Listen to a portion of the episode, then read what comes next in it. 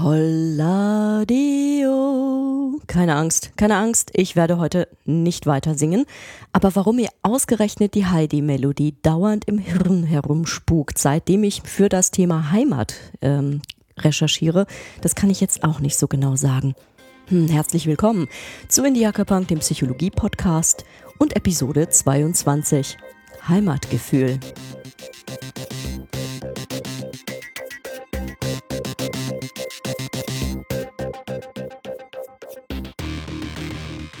Ja, herzlich willkommen. Schön, dass ihr wieder dabei seid. Heimat. Das ist das erste Episodenthema, das von außen angeregt wurde. Ich selber wäre nie auf die Idee gekommen, das äh, einzubauen in meinen Podcast. Und ich weiß gar nicht so genau warum. Vielleicht, weil das Erste, was mir dazu eingefallen ist, ähm, mein Freiheitsdrang war. Als ich ähm, als Jugendliche in einem Dorf aufgewachsen bin, da war mein größtes Bestreben, da rauszukommen. Meine Eltern hatten dort gebaut in einem schicken Neubaugebiet in den 70er Jahren und ich fühlte mich, je älter ich wurde, immer beengter, eingesperrter, unfrei, unverstanden und ich hatte schon früh den Drang nach draußen. Mir war irgendwie klar, ich möchte raus, ich möchte wegziehen, ich möchte in eine große Stadt, ich möchte studieren, ich möchte etwas erleben, ich möchte, ja, und eigentlich wusste ich damals nicht, dass ich eine Heimat finden wollte. Und darum soll es heute gehen, um die Heimat aus psychologischer Sicht. Denn Heimat ist in erster Linie ein zutiefst subjektiver Begriff, eine zutiefst subjektive Angelegenheit. Und da ist sie vergleichbar mit der Liebe. Für keine zwei Personen ist Heimat dasselbe. Aber was ist Heimat? Hm, ich orientiere mich da ein wenig auch an der Sichtweise einer Psychologin, nämlich der Professorin Beate Mitscherlich, die bereits in den 90er Jahren in ihrer Dissertation zum Thema Heimat und Heimatgefühl forschte. Und das lässt sich mal vorneweg schon mal ganz klar sagen, Heimat ist ein komplexes Konstrukt und besteht aus unterschiedlichen Teilen. Für manche ist Heimat ein Ort, für andere eine Sehnsucht. Und für wiederum andere ist Heimat eine Umgebung, in der sie sich verstanden fühlen. Und alles ist auch ein wenig wahr. Denn es gibt die große Dimension der Kindheitserinnerungen und die bestehen aus komplexen Eindrücken und sinnlichen Erfahrungen. Es gibt die gelebte Heimat, den Alltag und es gibt ähm, die sogenannte utopische Heimat. Und Heimat ist ein Gefühl. Heimat ist etwas, was man spüren kann. Ich habe das schon länger nicht mehr so richtig bewusst gespürt. Ähm, aber es gibt Momente, da ergreift mich tatsächlich so etwas wie ein Heimatgefühl. Das kann man tatsächlich so sagen. Das ist mir das letzte Mal passiert, als ich mich ähm, ernsthaft mit dem Gedanken herumgeschlagen habe, ähm, aus Hamburg fortzuziehen. Das war Ende letzten Jahres, wo ich verschiedene äh, ja, Möglichkeiten für mich überlegt habe. Und eine war tatsächlich ähm, äh, woanders hinzuziehen, und zwar sehr weit woanders hin. Und das hätte bedeutet, dass ich ähm, aus Hamburg weg hätte müssen. Und das war zunächst für mich gar nicht so ein schlimmer Gedanke. Ich bin immer gerne unterwegs gewesen. Ich bin schon mehrfach in meinem Leben umgezogen. Ich mag Veränderungen und ich mag Neues erleben. Aber interessanterweise, als ich mich dazu in dem Moment entschlossen hatte, oder in dem Moment, wo ich mich dazu entschlossen hatte, wegzuziehen, kam etwas ganz Interessantes in mir auf, nämlich ein Gefühl von Verbundenheit zu dem Ort, zu den Menschen und zu dem ganzen hier in Hamburg, meinem ganzen Netz. Ich spürte plötzlich eine enge Verbundenheit, ein Gefühl, das Hamburg für mich bedeutet. Und das war am ehesten, finde ich, mit dem Begriff Heimatgefühl zu fassen. Und es überfällt mich jedes Mal, wenn ich nach Hause fahre mit dem Auto, über die Autobahn komme, über die A7 Richtung Elbtunnel fahre und dann zum Hafen komme und ich plötzlich die Silhouette des Hafens äh, sehe und Hamburg sehe, die Köhlbrandbrücke und dann überfällt mich ein tiefes, warmes Gefühl. Ein Gefühl, da könnte ich jedes Mal, ja, richtig rührselig werden. Da wird mir warm ums Herz. Und dieses Gefühl beschleicht mich auch noch bei einem anderen Ort, äh, aber in Hamburg selbst ist es relativ stark und das hängt einfach mit damit zusammen, dass ich hier schon viele Jahre lebe und hier ganz, ganz viel Heimat für mich entwickelt und ähm, geschaffen habe, die sich gut anfühlt. Das gehört zu meinem persönlichen subjektiven Heimatgefühl. Und das besitzt vermutlich jeder. Heimat ist angeblich wieder in. In Deutschland. Sei es nun der Trend, sich wieder Hirschgeweihe ins Wohnzimmer zu hängen oder äh, ja, äh, oh nein, da ist sie wieder, Heidi. Ja, Heidi erscheint im April wieder im ZDF, etwas modernisiert und der Titelsong diesmal gesungen von Andreas Gabalier. Auch Andreas Gabalier. Auch er ist ein vielleicht Trend hin zur heimatlichen Musik. Er vertont sie neu, ähm, gibt Rock'n'Roll-Einflüsse mit dazu, aber es ist eine Neuinterpretation von Heimat.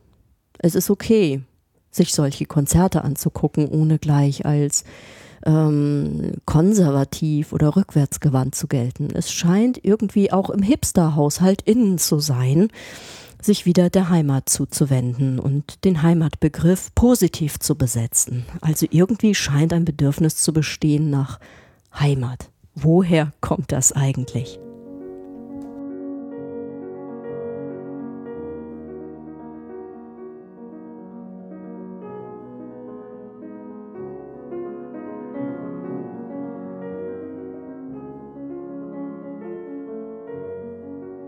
So, und jetzt bist du dran. Was ist für dich Heimat? Du hast bestimmt schon ein wenig mit überlegt im Laufe der Episode. Was sind deine Erinnerungen an die Kindheit und Jugend? Woran musst du denken, wenn du an den Begriff Heimat denkst oder an den Begriff äh, Kindheit? Was kommt dir augenblicklich in den Sinn?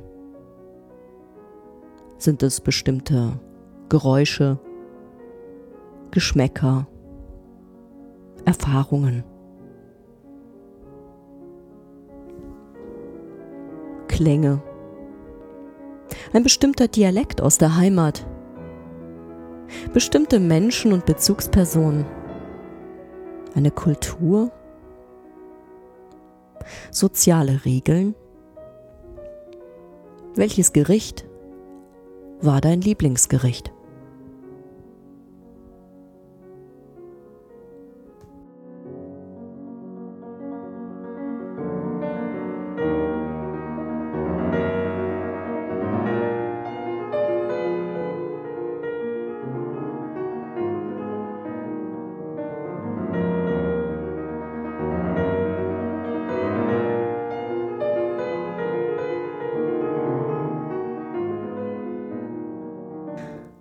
Passiert schon etwas Spannendes. Heimat als Kindheitserfahrung bedeutet nicht nur, dass ich mich an meine ähm, Bindungspersonen erinnere, also an meine wichtigsten Bezugspersonen, vielleicht an Geborgenheit und Sicherheit, sondern ich erinnere mich an meine Kindheit auf eine besondere Art und Weise und ähm, schaffe oder es werden immer wieder Bezüge hier und jetzt dargestellt, die Tore öffnen in meine Kindheit und einen Heimatbezug aufkommen lassen, den ich gar nicht bewusst wahrnehme. Somit ist Heimat auch immer etwas, was ich im Hier und Jetzt erlebe, weil es vielleicht bestimmte Erinnerungen wachruft, die ich dann mit einem bestimmten Eindruck färbe.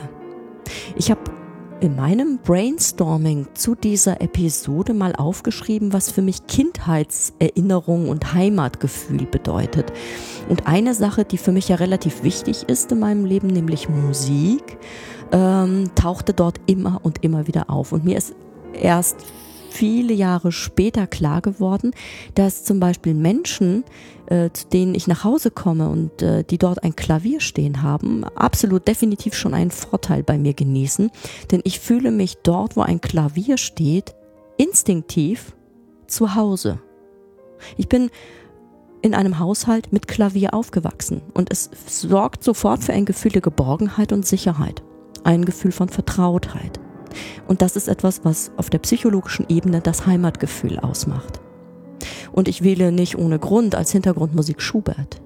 Nicht nur, weil er auch etwas Verklärendes hat in seiner wunderbaren Musik, sondern weil es auch Klaviermusik ist. Und Klaviermusik hat bis heute auf mich einen psychologischen Effekt, weil er mit mir verbunden ist und verkoppelt ist mit Kindheitserinnerungen und ähm, meinem Begriff von Heimat. Tja, Verklärung und Idealisierung ist leider etwas, was, ähm, oder Gott sei Dank, keine Ahnung, was ein neurobiologisch mittlerweile ähm, gesichertes Ergebnis ist, denn Erinnerung passiert eben nicht so, dass ich eine Schublade im Hirn öffne und äh, mir sie angucke, schaue, was da drin gespeichert ist und die wieder zumache, Nein, so funktioniert das nicht mit unserem Gehirn. Erinnerung und Gedächtnis bleibt ein lebenslanger Prozess und so kann es passieren, dass ich im Laufe der Jahre und Jahrzehnte Erinnerungen verändere. Jedes Mal, wenn ich sie abrufe, füge ich etwas Neues hinzu. Ich speichere die Information, die ich abgerufen, habe, anders ab, als ich sie zuvor äh, vorgefunden habe. Ein neurobiologischer Effekt, der dazu führt, dass mit der Zeit Erinnerungen verfälscht oder verzerrt werden. Eine ähm, vielleicht eine Verklärung erfahren, eine Idylle werden, wie es sicherlich bei vielen Menschen der Fall ist, die nicht freiwillig ihre Heimat verlassen haben. Und Heimat definiert sich dann darin, einen bestimmten Ort, den sie vielleicht äh, verlassen mussten, weil sie vertrieben wurden. Es gibt viele Menschen, die sich in vertriebenen Verbänden ähm, organisiert haben, weil sie dazu gezwungen wurden, ihre angestammte Heimat zu verlassen. Meistens sogar relativ plötzlich im Zuge von Kriegsereignissen. Das ist im letzten Krieg sehr, sehr vielen Menschen passiert, die beispielsweise ihre angestammte Heimat in Schlesien verloren haben. Über ein gelebtes Leben hinweg kann ein solcher Erinnerungsort ein Sehnsuchtsort werden, der mit der realen Gegebenheit vielleicht gar nicht mehr so viel zu tun hat. Und ähm, vielleicht sogar zu einer einiger Ernüchterung führt, wenn man den realen Ort vielleicht nach Jahrzehnten wieder sieht. Oder ähm, interessante Verzerrungen bemerkt man auch, wenn man sich das Leben deutscher Kolonien ansieht, die sich, die ausgewandert waren nach Amerika und äh, dort nun Nord- oder Südamerika und dort bis heute kulturell teilweise überhaupt hier voll, vollkommen vergessene Dialekte sprechen und eine Art Deutschtum pflegen, das uns hier ausgesprochen befremdet. Dabei fällt mir ein, dass Gretchen ein Vorname ist, den es, glaube ich, überhaupt nicht in Deutschland gibt, aber der durchaus in den USA ein Vorname ist von auch jüngeren Menschen.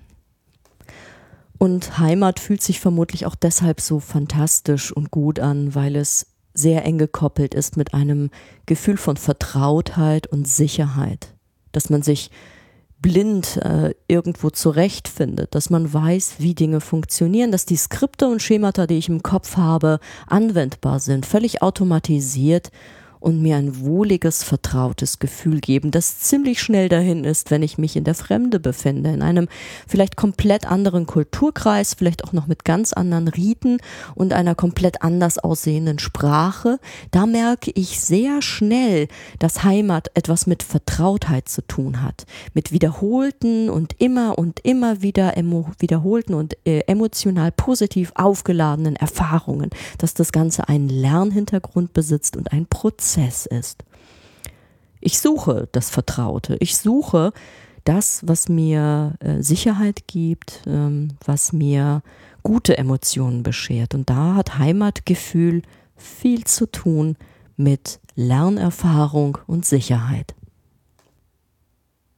Kindheitserfahrung bedeutet nicht immer, dass das alles positiv sein muss. Hm, ähm, wir lernen in der Kindheit auch mit Unangenehmem umzugehen. Wir erleben Trennungen, wir erleben das Verlassenwerden, wir erleben vielleicht äh, Umzüge, den Umgang mit neuen Technologien oder wie man Alleinsein aushaltbar machen kann. All das gehört zu diesem Erfahrungsschatz auch dazu. Das ist die eine Dimension von Heimatgefühl. Heimat als Kindheitserfahrung. Eine zweite Dimension, die Beate Mitscherlich aufmacht, ist Heimat als selbstbestimmter sozialer Raum. Und das beinhaltet Kontakte, das beinhaltet Bezüge zu anderen Personen, das beinhaltet Bindung zu anderen Personen. Aber auch das sehr proaktive, seine eigene Umgebung zu gestalten, selber zu bauen und darin zu leben, nämlich selbstbestimmt. Ausziehen und seine Heimat finden, das ist mir passiert. Ich habe eine Heimat gefunden, bin immer noch dabei, sie mir aufzubauen, zu verändern, zu entwickeln. Und das macht jeder Mensch. Das ist eine Dimension von praktischem Handeln, dass ich mich selber ähm, wiederentdecke und wiedererlebe als aktive Gestalterin meines Heimatgefühls. Und das tue ich auch äh, in der Ausgestaltung meiner Wohnung beispielsweise. Auf meiner Brainstorming-Liste fand sich doch dann tatsächlich nicht nur das Klavier wieder, sondern Orte, die an ein Atelier erinnern. Vielleicht, wo eine Staffelei rumsteht, Farben, etwas, was an eine Werkstatt erinnert und sehr stark den Anteil meiner Mutter betont, die als bildende Künstlerin auch ähm, unterwegs ist. Und äh, ich fühle mich, glaube ich, am wohlsten, wenn ich mich jetzt gerade hier in meinem loftartigen Wohnzimmer umgucke. Dann steht hier ein Fahrrad mitten in meinem Wohnzimmer umgedreht, weil ich da dran noch was rumpuzzeln und reparieren will. Dann ist hier noch eine Säge, die ich mir hingehängt habe, weil ich noch was äh, anderes bearbeiten wollte. Ähm, meine Wohnung erinnert ganz häufig an eine Werkstatt und das ist anscheinend auch etwas, wie ich mich selber weiter konstruiere, etwas, das zu meinem Identitätsbegriff dazugehört und damit ist die Heimat und das Heimatgefühl eine Grundlage für mich gewesen, mich selber weiter zu entwickeln. Und so konstruiere ich im Alltag, im alltäglichen Handeln meine eigene Heimat, die eine logische Geschichte hat. Ja, und als dritte Ebene bezieht Beate Mitscherlich noch Heimat als Utopie mit hinein. Und das finde ich absolut sinnvoll, denn Heimat ist immer auch ein Ort, der äh, irgendwo äh, in meinem Kopf liegt als ja tieferer Sinn meines Lebens beispielsweise, als Realisierung meiner Werte, als ähm, Visualisierung von dem, was ich noch vorhabe im Leben. Und da ist Heimat auch ein übergeordnetes Ziel, das ich mit meinem alltäglichen Handeln an, anstrebe.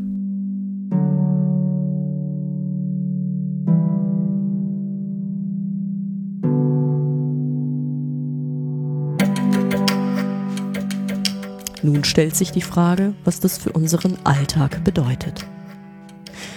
Beate Mitscherlich beschrieb Heimatgefühl als einen Prozess und benennt diesen auch Beheimatung. Es liegt an uns, Heimat zu gestalten, zu erfahren, zu verbessern. In Interaktion mit anderen, sowohl positive als auch negative Erfahrungen zu integrieren. Und in diesem Sinne ist Heimat etwas, was ich mache, und dazu hat sie drei Ebenen aufgemacht. Ebene Nummer eins ist der Sense of Community. Und das bedeutet nichts anderes, als dass es darum geht, ähm, Heimat in Beziehung zu anderen zu erleben. Und für uns praktisch kann das bedeuten, unsere sozialen Netzwerke zu pflegen und auszubauen. Im Kontakt mit unseren wichtigen anderen Menschen zu bleiben und vielleicht neue Menschen kennenzulernen und hinzuzuziehen.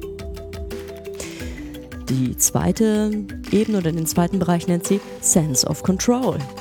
Das ist die Handlungsfähigkeit, mein Gefühl, dass das, was ich tue, Einfluss hat, dass ich selber beeinflussen kann und Dinge weiterbringen kann.